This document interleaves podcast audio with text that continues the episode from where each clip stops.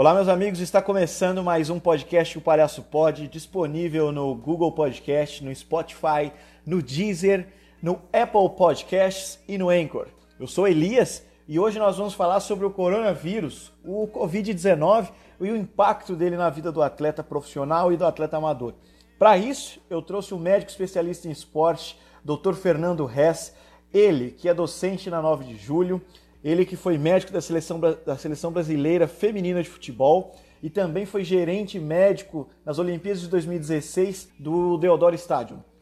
doutor Fernando Hess, seja bem-vindo e já vou soltar a batata quente. Eu quero que você comente sobre a declaração do presidente dizendo: o meu histórico de atleta não permite que o coronavírus tenha grandes manifestações ou algo parecido.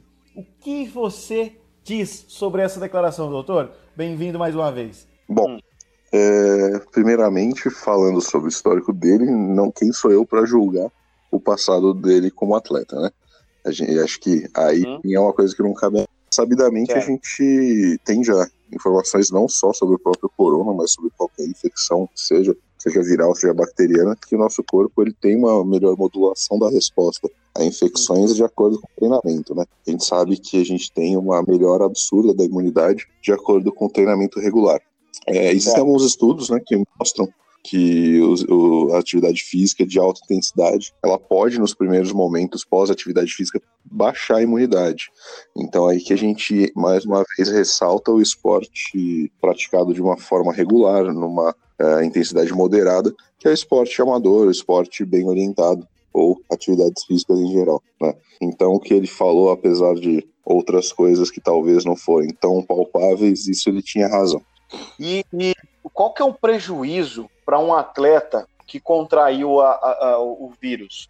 É, o, tanto o atleta amador e o, o profissional, tem algum ali, ele vai perder al, alguma coisa em desempenho futuramente ou depois de, de curado, é, vida que segue? Bom, é, acho que não só quem pegar o vírus hoje vai ter uma perda importante de desempenho, né? Afinal, a gente está entrando numa fase que a gente chama de catabolismo, o corpo está perdendo massa muscular, além do destreino do, do atleta que está perdendo muito do que ele treinou. E apesar da memória e da gente conseguir recuperar parte disso, é um tempo que leva, né? Então a gente programa os atletas, a gente tem os macrociclos onde ele, a gente programa para que certo momento do ano a gente esteja no auge para aquela competição. Então a gente já perdeu completamente essa, essa organização temporal, vamos dizer assim. Agora o atleta que tiver infectado, que fizer realmente o quadro do, do corona, né, do, do Covid, é, a gente não tem certeza do quanto essas é, afecções pulmonares que a gente vê aí nas imagens em vidro fosco vão causar repercussões crônicas, eternas, né? Porque apesar do padrão em vidro fosco, que é um padrão que a gente apresenta nas tomografias desses pacientes, ele, se é uma resposta mais aguda, uma resposta temporária, a gente sabe que em alguns casos isso pode culminar em fibrose, né? A fibrose pulmonar é como se fosse uma cicatriz, uma casquinha dentro do pulmão. Então é aquela área que não vai ficar funcionando como era antes, pode até perder função, né? E o, o atleta que perde uma capacidade pulmonar, ele com certeza vai ter uma queda de desempenho. Certo, certo. É, então... um atleta hoje, por exemplo, o Dybala, ele vai, pode demorar aí um tempo é, para voltar a ter sua, sua condição física, vamos dizer, se ele, se Deus quiser, não, envolva uma, uma, uma fibrose. É, então, a fibrose, na verdade, ainda é muita especulação, né? O que eu estou falando uhum. para você é com base em, outras, é, em outros tipos de diagnóstico que geram esse mesmo padrão em vidro fosco na imagem, né? Mas a gente acredita que ele pode realmente, em alguns casos, fazer esse quadro crônico aí de fibrose. E sobre o atleta voltar para o rendimento dele, é, depende muito do depende muito do, qual, do grau de treinamento dele, né? O atleta amador, que vai bater uma bolinha ali, que vai só fazer uma atividade física, é, provavelmente vai se sentir um pouco mais cansado mais rápido, vai ter um, uma piora às vezes no rendimento, mas provavelmente nada que seja tão importante, né? Agora o atleta profissional que trabalha no limite, que teoricamente é a elite do nosso, do nosso esporte, esse aí sim vai ter uma dificuldade aí para voltar no mesmo nível. Entendi. perfeito. Hoje, a, a especulação da, da, da quarentena vertical tá demais, assim, nas redes sociais. O comércio tá empurrando, falando até, usando um termo, que o comércio quer empurrar a quarentena para debaixo do tapete e abrir as portas. Em uma quarentena, uma possível quarentena vertical, aquele rachão, aquela, a, a, as atividades físicas, elas podem ser retomadas com os cuidados ou não? Bom, é, então eu vou te responder em dois pontos diferentes. Tá. No, ao, ao passo que a gente estiver mantendo uma quarentena, seja ela uma quarentena clássica, vertical, qualquer modelo que seja, é, o fato da gente se reunir em grupos para praticar o futebol, o rachão, é um pouco de... É, como que eu vou dizer? Um pouco de falta de consideração com os outros, né? Eu também sinto falta, acho que o esporte é, é, é primordial na minha vida, mas eu acho que é o momento da gente pensar um pouco maior do que isso, né? Uhum. É, porém, aí entra outra discussão. Qual que é a qualidade ou qual que é a, a, a eficácia desses é, lockdowns, né? Dessas quarentenas que a gente está propondo, né?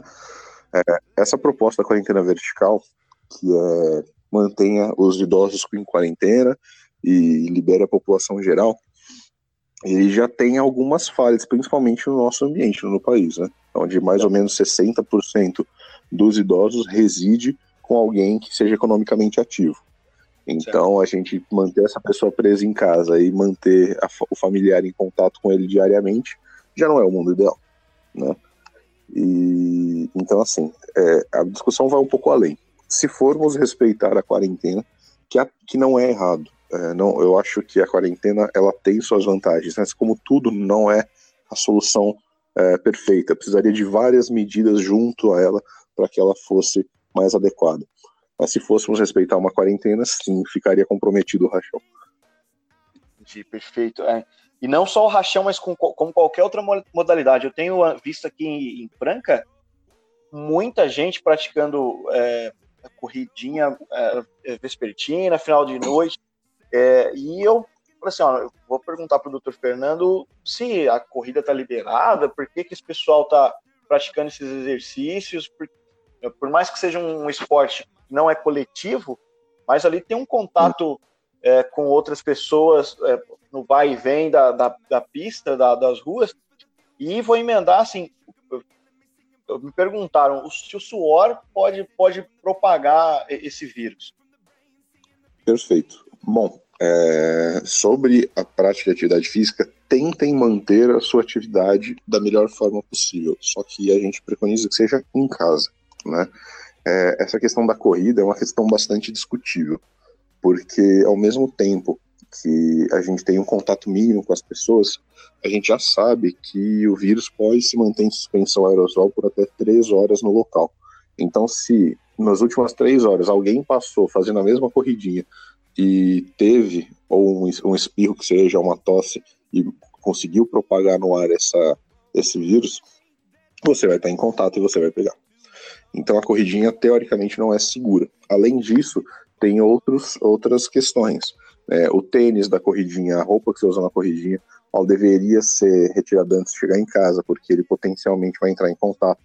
E os, os, os tênis, né, as roupas que sejam, aí é diferente, não é mais essa suspensão aerossol de três horas, ela pode durar por até setenta e duas horas, dependendo da, da estrutura, se for plástico, se for metal, o que seja, tá?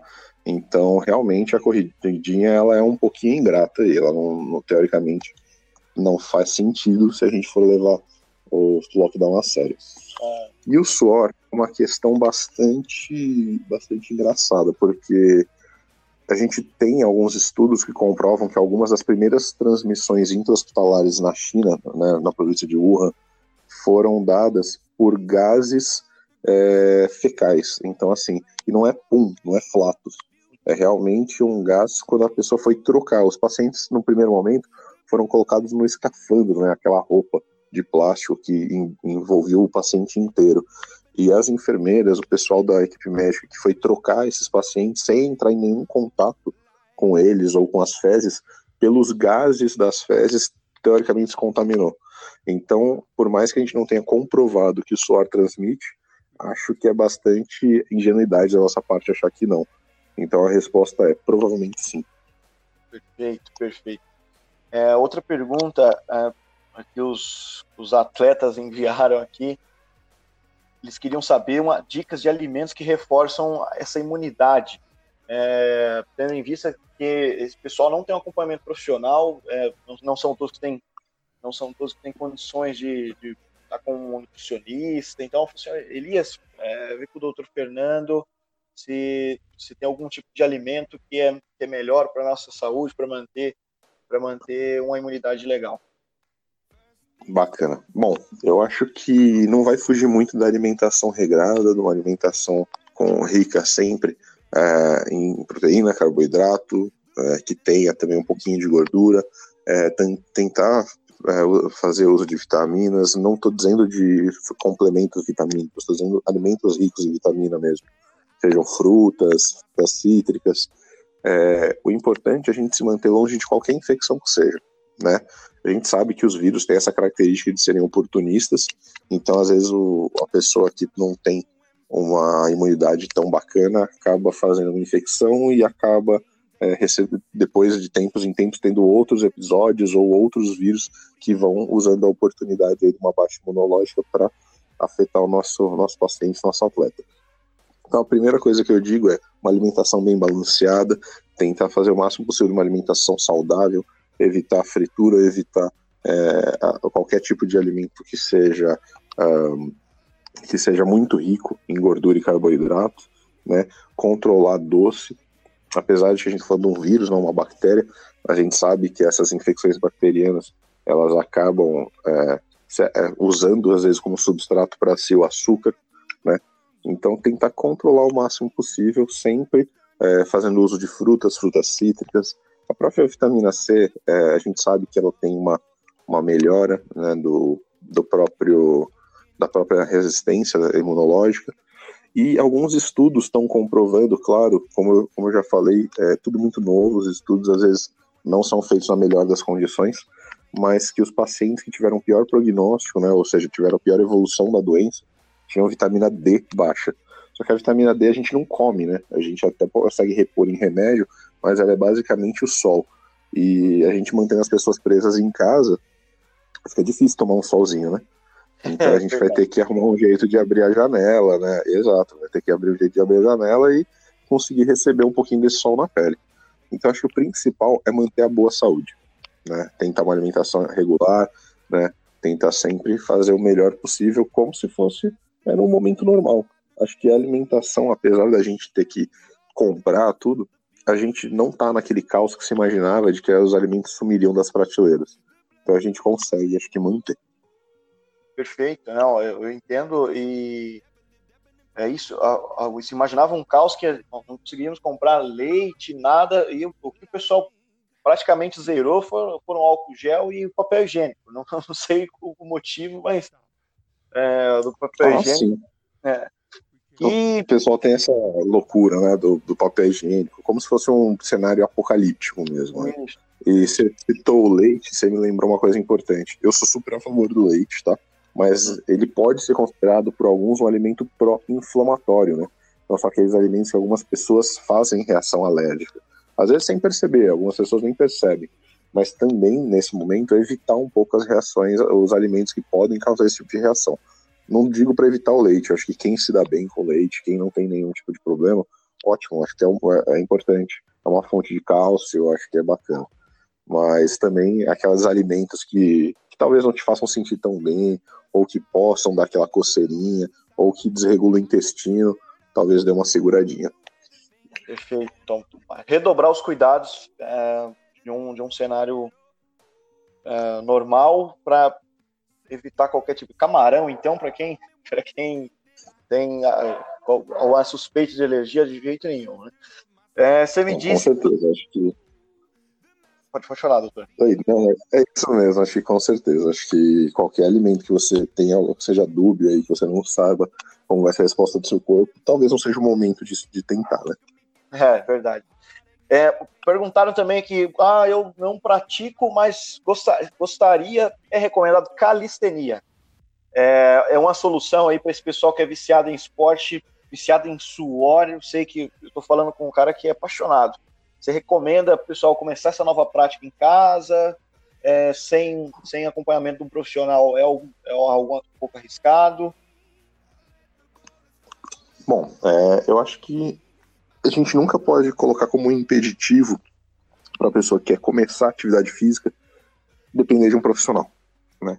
É claro que a minha especialidade, ela preconiza a avaliação pré-participativa. Então, para ter uma atividade física em segurança, o ideal é que a gente realmente faça um check-up e tenha, tenha um, um parâmetro aí, tanto cardiológico quanto sistêmico aí do paciente, saber como que o paciente vai se comportar.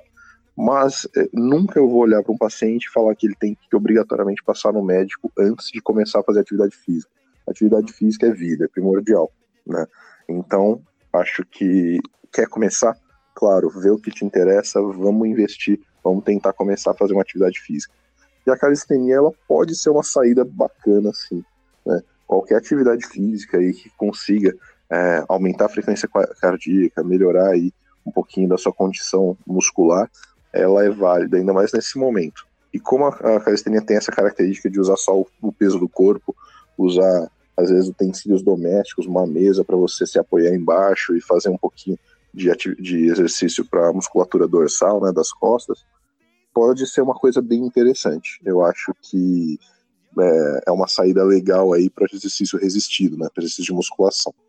É, talvez fique um pouco em xeque a questão do aeróbico, mas acho que de todos nós vai ficar, né?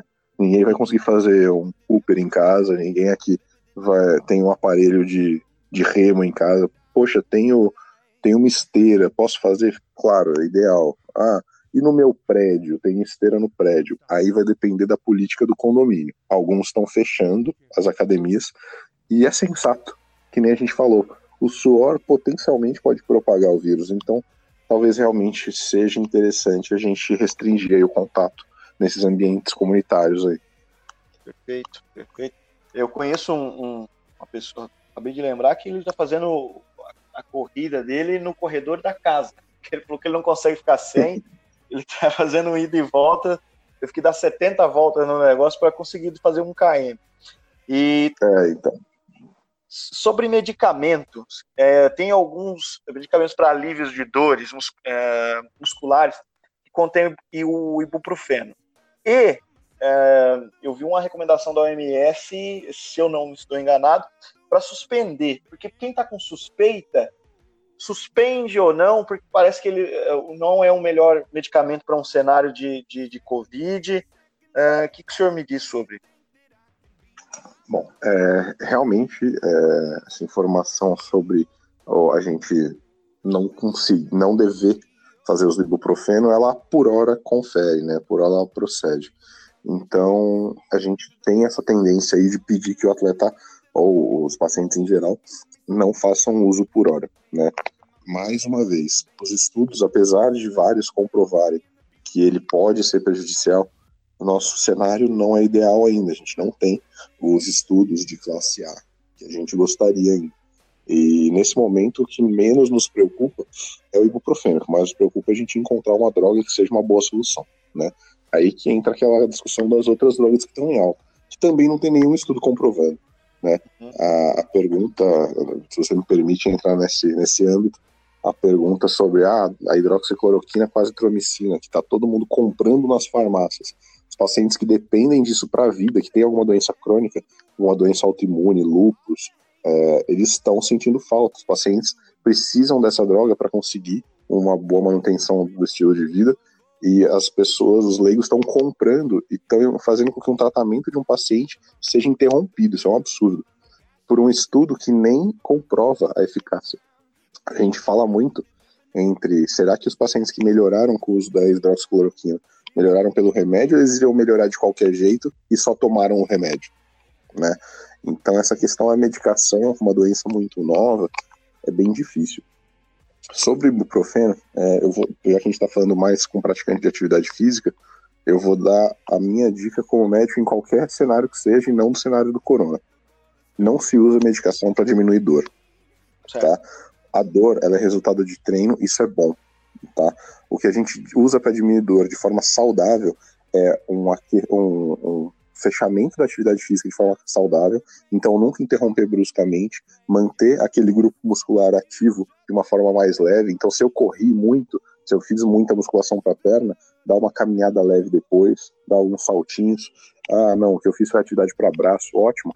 Faz um, um pezinho bem leve depois, movimentos rotacionais de ombro, faz um pouco de, como se fosse um alongamento mais leve, né, como se fosse só um balanço dos braços, para tentar melhorar um pouquinho, fazer o washout do lactato, né, que é tirar o ácido lático do músculo, que é ele que gera dor. Então o ideal é não usar medicação. Ainda mais que a maioria das medicações relaxantes musculares, elas contêm anti-inflamatórios. O ibuprofeno, numa dose de quatrocentos miligramas, ele até pode ser anti-inflamatório, mas ele é uma medicação extremamente fraca. A gente sabe que o ibuprofeno, ele tanto para analgesia quanto como anti-inflamatório, ele é fraco. E a gente está usando de um medicamento que não tem grandes resultados positivos e ainda pode fazer mal. Então vamos interromper o uso, com certeza, do ibuprofeno e, de preferência, não fazer uso de nenhuma medicação para essas dores pós-treino, né? O ideal para quando você tem uma dor realmente incapacitante, você precisa trabalhar, é o relaxante muscular isolado. A gente tem muito poucos no mercado, tá? Então o ideal é não ter anti-inflamatório. É, só para justificar, o anti-inflamatório numa lesão muscular, ele pode fazer a tal da fibrose, então ele pode tornar essa lesão muscular crônica, vai ficar o resto da sua vida com uma lesão no músculo. E às vezes uma lesãozinha causada pela musculação, são lesões pequenas que são necessárias para o músculo crescer, elas podem virar uma coisa crônica com esse anti-inflamatório.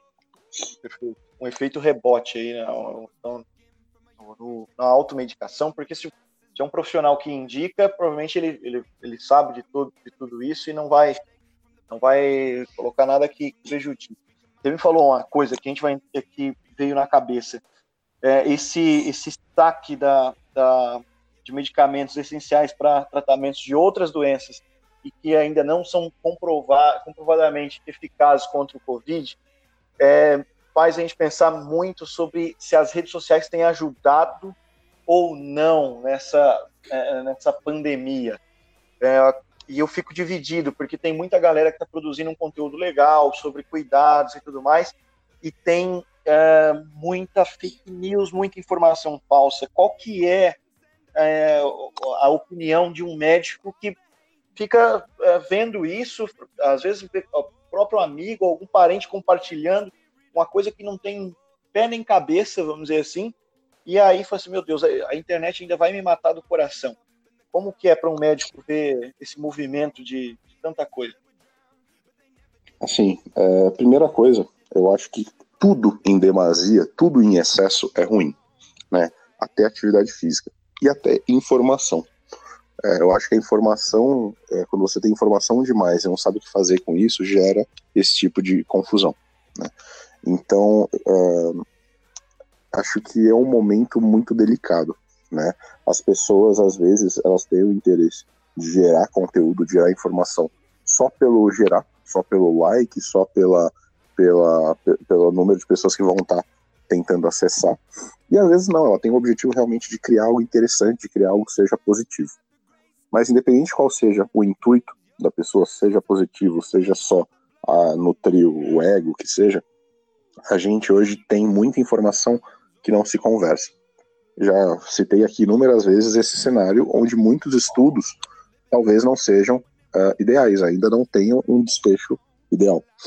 Uh, a gente, eu uso muito como exemplo isso com meus alunos, eu falo, é a velha história do ovo.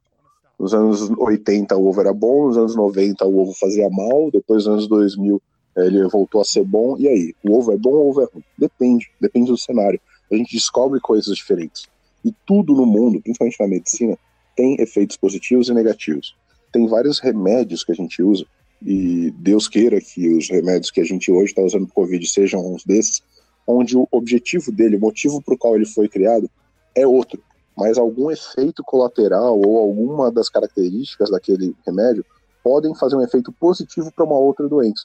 É isso que se acredita pro, nessa tal medicação para o Covid. Ainda nada comprovado. Eu, sinceramente, ponho em xeque essa confirmação. Mas eu acho que é um momento onde o julgamento tem que estar em treino. Eu acho que a gente tem que julgar muito bem o que a gente recebe de informação.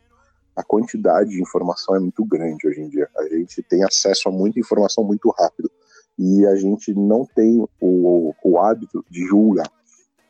A gente julga, às vezes, de uma forma mais por é, é, carinho do que realmente por conhecimento ou por bom senso. É, às vezes a gente ouve uma coisa de alguém que a gente não gosta, ignora, e alguém que a gente gosta, a gente toma como verdade absoluta, né? E a, o número de informação chegando nessa, nessa era de tecnologia é muito grande. A gente tem que tomar muito cuidado com isso, né? Até para nós médicos, se eu, se eu botar no papel é, o quanto eu ouço de bobagem de colega médico, exatamente por conta dessa informação fácil e rápida, é, é preocupante. Imagina, então, do público leigo tentando produzir um conteúdo médico. É bem difícil. É, eu, eu não me arrisco de forma nenhuma. É, e eu tenho ignorado até das pessoas que eu gosto, porque é, eu tenho tentado seguir as recomendações da, da O M S. E, é. mesmo assim, algumas é. a gente fica meio assim, será mesmo? Mas fazer o quê? A gente, a gente tem que ter cuidado. A própria O M S... Se você me permite, falou da O M S, a própria O M S, como eu disse, é questão de momentos. Quando a gente teve início do surto em Wuhan, eh, Estados Unidos, eles, claro que foi possivelmente uma justificativa para uma questão política, mas eles no tempo zero falaram, vamos fechar as fronteiras com a China, não queremos contato com a China.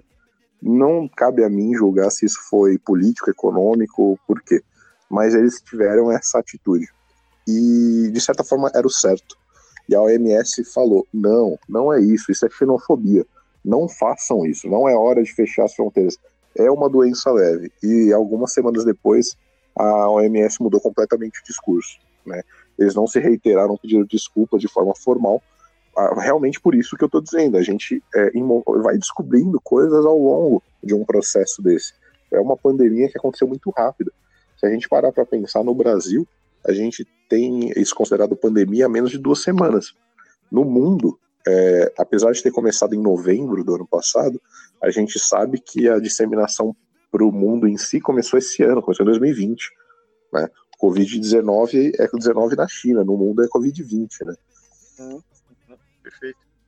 É, nesse, essa guerra contra... contra essa doença, ela é mais difícil porque, vamos dizer assim, é, é uma coisa invisível, diferente da dengue, que era, a, gente, a, a dengue a gente tinha um pavor do, do, do mosquito, ela, ela torna mais difícil, e eu, eu li, aí eu não sei se é verdade, que o vírus já sofreu inúmeras mutações e isso tem dificultado a, a busca da cura da, do Covid.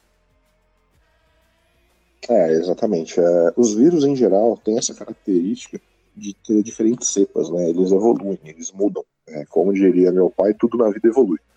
É, deveria, pelo menos. E o vírus é. não é diferente, né? E acaba tendo mutações e algumas vezes essa mutação, ela, para nós, é extremamente prejudicial.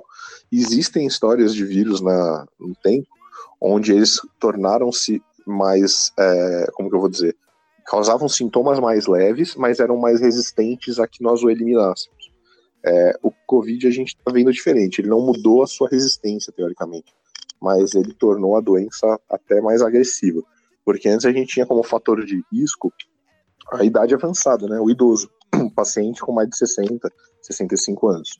Hoje a gente vê, principalmente a cepa que chegou no Brasil, a gente vê vários pacientes jovens com quadros pulmonares muito importantes, então a gente já está na dúvida, poxa, será que ele afeta todo mundo por igual, independente da idade? Hoje a gente já levantou uma hipótese bastante válida, onde um dos fatores de risco é, para uma doença potencialmente grave é, por exemplo, a obesidade.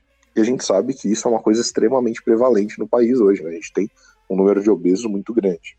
Então, isso preocupa.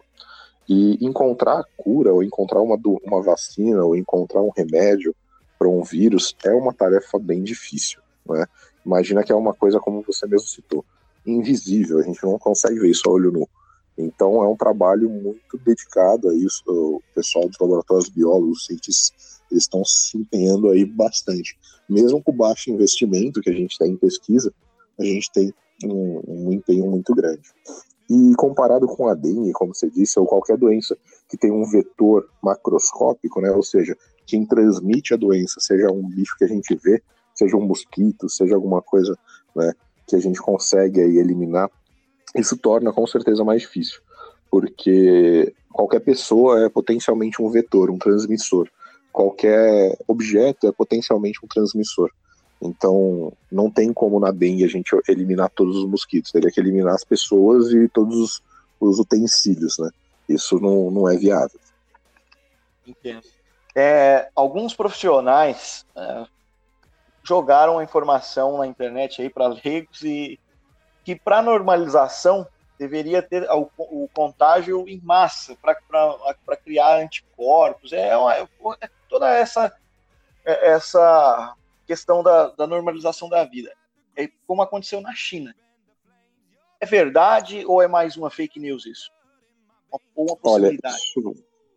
Isso que está sendo comentado é fato, tá? É, às vezes é um pouco assustador falar isso, mas sim, eventualmente todos nós vamos entrar em contato com o vírus. Alguns de nós já entraram e realmente não perceberam. Então aí que eu digo que às vezes a fala ou do presidente ou de quem seja, ela não é completamente equivocada, mas é colocada de uma forma não ideal. A gente precisa entrar em contato e realmente muitos de nós já entraram ou vão entrar e não vão ter nenhum sintoma. E eu preciso que o máximo de população possível tenha essa imunidade desenvolvida, que tenha contato para desenvolver essa imunidade. Porque enquanto mais eu tiver pessoas imunes ou resistentes a essa doença, menos, desculpa a expressão, mas trabalho para o sistema de saúde elas vão dar. E não estou falando do SUS, estou falando do sistema de saúde como um todo. Então, assim, explicando de uma forma bem breve, o caos não é que todos peguem, o caos é que todos peguem ao mesmo tempo. A gente não pode depender do, de todos os nossos sistemas de saúde para a população inteira do Brasil de uma vez. A gente precisa que isso seja mitigado, que seja fragmentado, né? E, e se, é, eventualmente, a gente cessar esse vírus, vamos supor que a gente conseguiu, é, no tempo zero, isolar os únicos vírus que entraram no Brasil. Eventualmente, daqui a um tempo, a gente vai voltar a entrar em contato com esse vírus.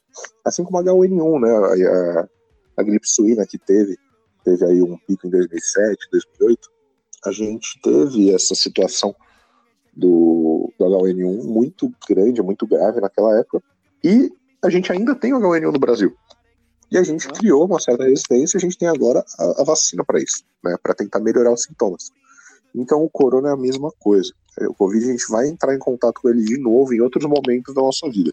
Então o ideal é que o máximo da população tenha já uma resistência a ele, seja uma resistência é, na raça, né, na, na pancada, pegou e melhorou, ou seja uma resistência porque a gente desenvolveu uma vacina. Então a gente precisa realmente que parte da população, ou toda a população, que é o ideal, tenha algum grau de resistência a ele. O contato é a primeira saída, né? E esse contato, é, ele deveria ser fragmentado, então que aí entra a questão da quarentena parcial, né, vamos dizer assim. Então, ah, é deixar os, os idosos em casa? Não, teoricamente o ideal não é isso, né? A gente tinha que encontrar uma, encontrar uma forma de fragmentar aí o número de pessoas acessando o, o mundo aí fora, vamos dizer assim. É, é muito difícil estabelecer uma política para isso, uma política de saúde, uma política realmente governamental para isso. Mas existem alguns projetos, algumas, uh, não projetos de lei, mas uh, científicos para isso. Por exemplo, é, vamos usar tal grupo de pessoas ou tal bairro que seja, eles vão ter a quarentena abolida nas tais dias da semana ou tantos tempos, e tentar ir aos poucos é, colocando esse público é, esse público para fora. Só que, mais uma vez, se a gente fizer isso agora, no momento do pico do contágio, talvez o fragmentar não seja bem fragmentado, seja um grande bololô de gente contaminada. Então, assim, assumimos a quarentena, que seja. Então, vamos assumir o lockdown, vamos manter as pessoas em quarentena. A gente mudar o, o projeto ou mudar o objetivo no meio do jogo, mudar a regra no meio do jogo, isso sim vai ser prejudicial, porque a gente não vai nem cumprir o que a gente se propôs antes e nem vai conseguir fazer uma medida que seja válida depois. A, a tua opinião é que nós é, cumprimos, então, essa quarentena de quinze dias, pelo menos no estado de São Paulo, até dia oito de outubro, oito de outubro, oito de abril, e, e depois vamos pensar no próximo passo.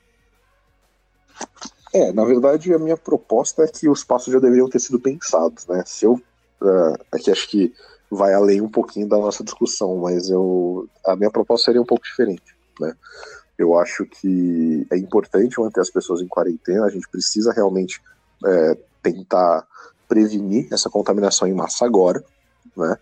Tratar as pessoas que estão contaminadas e começar a retornar à vida normal. O ideal é que a gente fizesse o teste sorológico em todo mundo, para ver quem já teve contato. Essas pessoas que tiverem um teste sorológico de imunidade positivo, elas podem voltar a trabalhar. Né? Essas pessoas, sim, deveriam estar já ativas de novo. Né? E dessa forma a gente começa a selecionar. É, acaba sendo uma seleção natural, acaba sendo uma seleção é, até pré-histórica, onde o mais forte, quem já teve contato já é resistente, vida normal. Né? Esse é o ideal. É, só que a gente não tem nem testes sorológicos suficientes disponíveis para isso, a gente não tem uma política que apoie isso, a gente não consegue hoje falar, ah, você pode trabalhar porque você já teve contato. É, as nossas condições para fazer o cenário atual não são ideais. Esse é o maior dos nossos problemas, né? Perfeito. É, eu acho que pegou muito de surpresa um país que qualquer, qualquer novidade em doença seria surpresa, é. Para terminar, é, doutor... E nós tínhamos tudo para ser privilegiados, Elias, porque o que acontece? Nós somos um dos últimos países a ter essa pandemia, a receber o vírus. Quando eu digo últimos, é em questão de tempo, né? A gente realmente é, pensa, começou em novembro, é, é, janeiro, Estados Unidos, Itália, fevereiro, a gente começou a ter o contato de verdade em março. Pô, a gente já tinha várias histórias do que deu certo ou que não deu certo em outros países. Já podia ter se precavido, ter produzido mais testes. Essa ingenuidade de achar que não ia chegar aqui com força que mata a gente. Pode ser um pouco de... que a O M S não quis ser tão alarmista e falou, não, fica tranquilo, e aí também teve a... Com certeza. A O M S teve um papel fundamental aí nessa ignorância nossa. Não só nossa, né? Do mundo inteiro, na verdade. Mas agora não é hora de apontar o dedo, né? É hora de tentar resolver. O, o, o doutor, veio uma questão, o que faz eu acreditar é, que nós não vamos ter um quadro como a Itália? Primeiro, demograficamente, tá, a gente é um país mais jovem, mas o que a Itália fez de, de errado que tanta gente tem, tem morrido? Olha, é, o que faz a gente pensar que aqui não vai ser Itália? Nada, na verdade a gente não consegue garantir que aqui não seja, mas alguns fatores ajudam. É, a primeira coisa é a extensão territorial. Então a gente sabe que é, o menor contato com pessoas teoricamente ajuda. Só que a gente também é um tipo de população muito, muito próxima. A gente tem o hábito de ter muito contato. Isso não é legal. Nesse momento isso não é o ideal. É, outra situação que a gente tem que ficar com os olhos abertos também é porque na Itália a gente teve um, uh, um surto inicialmente muito forte dos próprios idosos, como você citou previamente. Então a gente já começou com a população de alto risco. Então foi difícil a gente manter. Quando começaram até as mortes por Covid, essas mortes foram várias de uma vez, né? Talvez aqui já aconteceu. É, outra situação que pode fazer com que a gente esteja um pouco diferente é a conscientização, sabendo como já funciona, sabendo o que aconteceu. É, mas eu repito, e eu acabo sendo duro quando eu falo isso, mas eu repito para os meus alunos, repito para quem é próximo. Nós somos um povo muito difícil de lidar e de controlar. O brasileiro, ele, é, ele tem muito jeitinho brasileiro, tudo se dá um jeito. Não, não é bem assim, vamos fazer assim, vou fazer do meu jeito, é diferente. É, isso é muito ruim nessa hora. Nós deveríamos ser organizados, a gente devia ter é, um, um padrão a seguir, um protocolo. O brasileiro não é bom em seguir protocolo, o brasileiro não é bom de regra. Aqui é o famoso furar fila, o dar um jeitinho, o paga que resolve. Agora, é, não tem jeitinho. Agora, é, ou vai ou racha, a gente tem que levar as coisas a sério. Então, a nossa cultura é muito ruim é, para uma mobilização em massa num momento importante. Então, eu tenho muito medo do que pode acontecer aqui. Eu acho que a gente já está vendo um achatamento da curva em São Paulo, né? Que a gente esperava um número de casos, a gente está vendo que a progressão é que esse número, graças a Deus, seja menor do que a gente imaginava no pior dos cenários. Então quer dizer que a quarentena em São Paulo surtiu bom efeito. Nos outros estados a gente ainda não vê esse achatamento da curva, infelizmente. mas é, a gente sabe que o, o povo brasileiro é um povo difícil de você coordenar, de você conseguir é, orientar de uma forma ideal. É difícil de seguir regra, né? Isso é muito ruim, isso é muito pobre para nós. É uma preocupação a mais, né? Não é? É um... É, exato. O pessoal tem falado assim, ah, mas a Inglaterra tá fazendo esse tipo de... Acho que, acho que nós, realmente, nós realmente somos um, um, uma nação que não tem... Falta um parafusinho ali, né, na hora de tomar os devidos cuidados, não tem, realmente não tem horário, não tem é, comportamento esperado para uma, pra uma, uma nação desse tamanho. Para terminar, é, para não Isso. tomar tanto... Pode falar. É, só, se você me permite, a Inglaterra, na verdade, a Grã-Bretanha como um todo, eles tomaram algumas atitudes que foram corajosas e algumas deram certo, né? Mas, que nem a gente acabou de comentar, é uma, é uma consciência completamente diferente. O contato físico entre o inglês é uma coisa extremamente pequena, para não falar quase zero, né? É, é um povo com uma cultura completamente diferente, né? A gente também tem que levar em consideração isso. Enquanto a gente não entender as diferenças, não entender que a gente precisa seguir as coisas à risca, é, a gente vai continuar nesse cenário aí de, de bater a cabeça para ver se aprende. A gente tem essa dificuldade aí.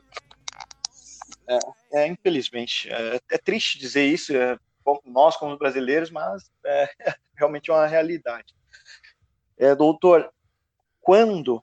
Eu, eu sei que eu falei no início, Você foi, você foi médico da Seleção Brasileira Feminina nos Jogos, na, nas Olimpíadas de dois mil e dezesseis, então você tem é, um know-how sobre quando nós vamos ter um sinal amarelo de falar assim, olha, eu acho que o esporte vai voltar, tanto o esporte profissional quanto o, o nosso esporte nas ruas. Quando, ó, fica, você acha que isso vai demorar? É, bom, é, só comentando o, a questão da, da, da minha atuação com a seleção, eu fui até a época das Olimpíadas. Depois nas Olimpíadas eu acabei saindo, né, no ano das Olimpíadas, para atuar como gerente das Olimpíadas mesmo. Acabei que eu não estava com a seleção na época. Mas tenho um carinho enorme, tenho uma amizade enorme com vários atletas até hoje. E sobre o retorno ao esporte, ou do esporte profissional, que seja, eu acho que a gente tem uma, uma dificuldade e uma vantagem, né? A dificuldade é que a gente ainda não sabe exatamente quanto tempo isso vai levar para normalizar. A gente não tem certeza, né? Nós ainda não temos essa certeza de quando vai ser seguro a gente colocar os atletas no campo, e isso é até mais seguro. O nosso maior medo, na verdade, é espectadores, né? É o número de uhum. pessoas, aquelas multidões nos estádios, nos ginásios. Essa é a maior das dificuldades. Mas aí entra a vantagem que eu falei. Agora eu falo enquanto Brasil. Nós, como eu disse, nós fomos uma das últimas nações a ter isso decretado como pandemia. Provavelmente é, a ciência ou o bom senso mostra que nós também seremos uma das últimas a sair, né? Eu acho que seria muita, muita ignorância da nossa parte achar que a gente é um, os últimos a entrar na pandemia, mas a gente vai sair logo. Infelizmente não é o que vai acontecer, né? A gente vai depender aí de um de um tempo corrido para que se resolva. Então a gente pode observar os outros países, né? Eu acho que a gente consegue aí é, ficar atento à N B A, ficar atento à, à, à Liga Europeia de Futebol, né, a UEFA. A gente consegue aí usar eles como espelho para projetar aqui no Brasil quanto tempo a gente vai precisar ficar afastado, né? Esse é o, é, a, é o melhor dos cenários, que a gente use experiências prévias para que a gente desenvolva a nossa própria experiência. Isso é o que a ciência diz, né? A ciência diz, observe como acontece e faça, reproduza, né? É o que a gente deveria fazer aqui. Então, é, em tempo, se eu pegar o pior dos cenários, no Brasil, projeta-se que a gente saia desse momento de crise. Desculpa, eu vou assustar um pouco as pessoas, mas... estou falando em, em projeção, setembro. O pior dos cenários diz que a gente volta à vida normal em setembro. É, espera-se que em junho a gente já saia desse caos por completo. Mas, como eu disse, melhor dos cenários, pior dos cenários. Então, acho que o, uma, uma visão uh, realista vai ser entre esses períodos, entre julho, junho e setembro, né? Uh, Deus queira, ou tu, todos aí todos contribuindo, ou que nós descobramos uma cura ou um tratamento que seja, e que a gente saia antes, né? É, mas sendo realista, provavelmente essa é a nossa projeção. Não estou dizendo que vai todo mundo ficar preso em casa até esse, esse período, não é isso. Não estou dizendo que o período de quarentena vai se estender até então, mas que o nosso período de é, infecção, propagação, ou de um quadro ou, nacional, onde a gente tem aí essa doença atrapalhando, talvez seja até tal data. Perfeito. Doutor, eu queria agradecer a sua participação, é, queria a disponibilidade, é, agradecer também ao teu aluno que o indicou, é, futuro doutor Eric, e, que é um amigo que eu fiz há muito tempo na internet, e é um cara que sempre se dispõe a tirar algumas dúvidas.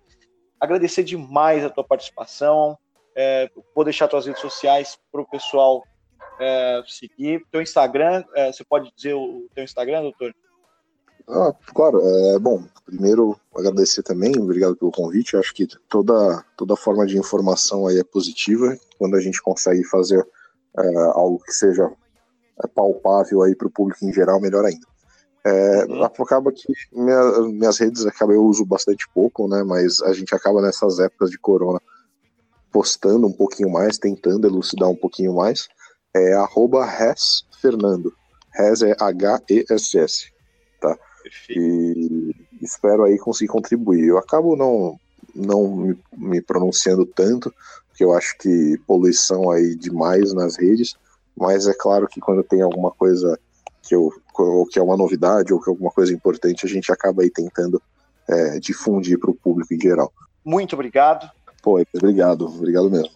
E espero aí que tudo bacana para todo mundo. O objetivo é que a gente consiga aí melhorar o máximo possível a informação. Obrigado. E um bom final de semana, bons. Eles igualmente. Até mais. Você também. Um abraço.